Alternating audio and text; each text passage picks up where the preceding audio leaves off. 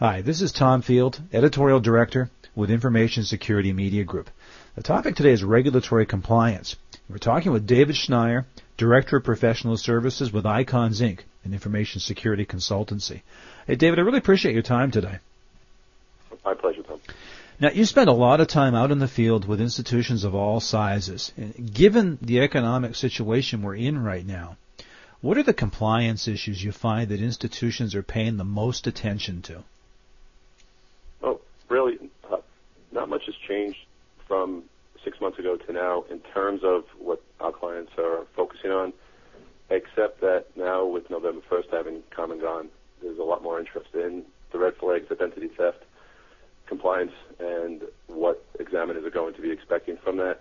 But uh, what we hear a lot from our clients is that really not a lot has changed within their four walls, at least not yet, because most of our clients are community banks and credit unions, and they weren't exposed as much with the um, with the risky loans and bad investments. Given what we see in the marketplace, David, and understanding that the sort of things are more rife for fraud now than ever, what are the type of regulatory issues that institutions should be paying attention to?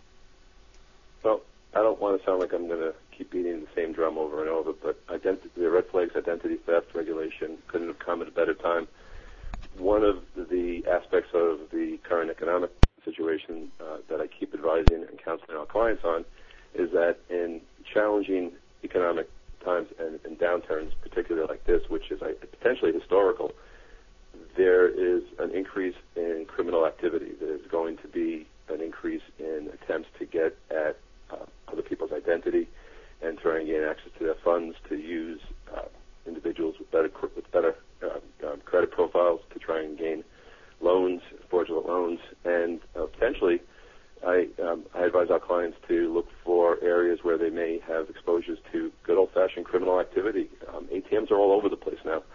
You can go into just about any convenience store and find one of those machines, and many of them are actually sponsored by banks, and they have, to a certain degree, a, a, an ownership stake in making sure that there are sufficient security controls around that.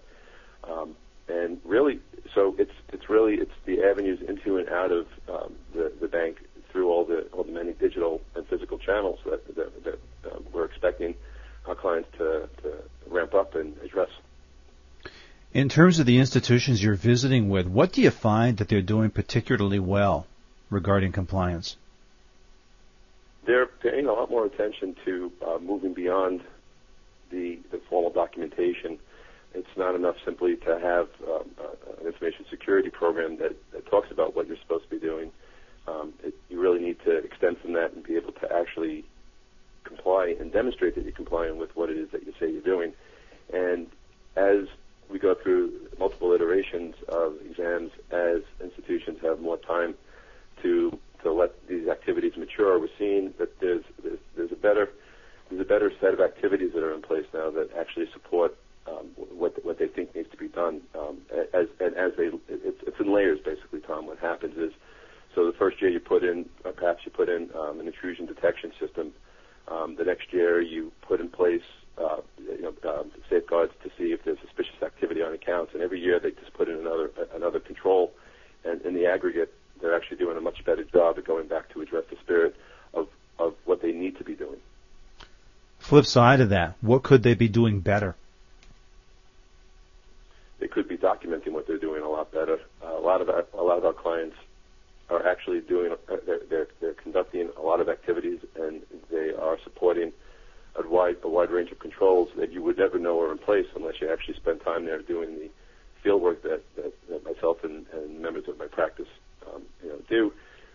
You, you you you look for evidence. You know, it always goes back to the core uh, principles of, of auditing. Know what you need to do. Document how, that you do it, how you do it, and then be able to provide evidence. Well, what we do see a lot of is where there's evidence of activities, but there's no formal documentation explaining that they're doing it.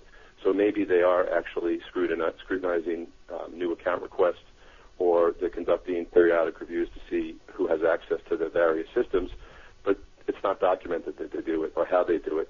However, they say they do it. You talk, they talk through it, and they tell you the various steps, and you know that they, you know that it's legitimate but there's no other way to know it. They don't print reports to show what they've done, and there's no procedure that they follow where they could check off the various steps. And we see this in a, in a number of key activities.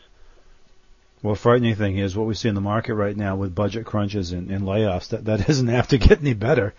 But but given the situation, David, where do you see low hanging fruit for institutions in terms of meeting or even exceeding compliance?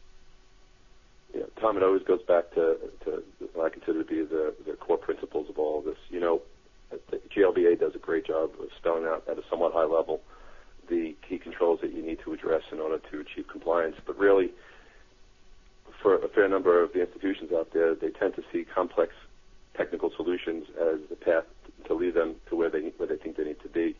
And the truth of the matter is, is that, I, that we always advise, we counsel that you should use common sense to figure out what, what, what at a minimum do you need to do in order to address the spirit of this, uh, this control. Is it you don't need to go out, for example, for to make sure that there's that there's only uh, uh, approved and, and legitimate activity on your networks.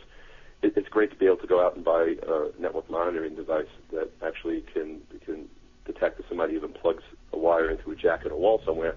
But the truth of the matter is, go back to the core principle, which is to sufficiently configure your network so it doesn't allow for that activity.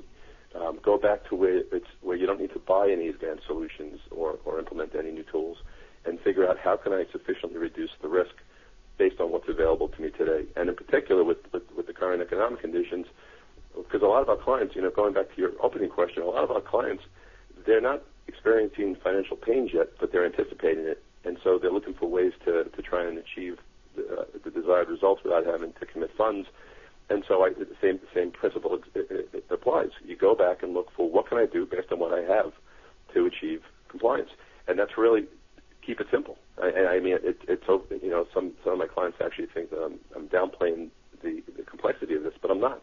If if, if you say that you um, you restrict access at the Active Directory level to what a user can can gain access to on the network, then you don't need to really monitor who's gaining access to things on the network. It's just that simple. I'm going to ask you something of an unfavor, uh, unfair question, David, because I'm asking you to look into your crystal ball, realizing that these days a crystal ball is good for about two hours. But, but given that, what do you see as some of the key compliance issues that institutions are going to be grappling with early in 2009? Well, again, I think that there's going to be, I, I think there's going to be a, a, staffing shortage in terms of institutions are going to look to cut back on what they perceive as positions, non-critical positions, or positions where they believe that they could um, they could gain additional bandwidth from from fewer people. And unfortunately, experience has taught us that that often comes in the in the, in the IT space.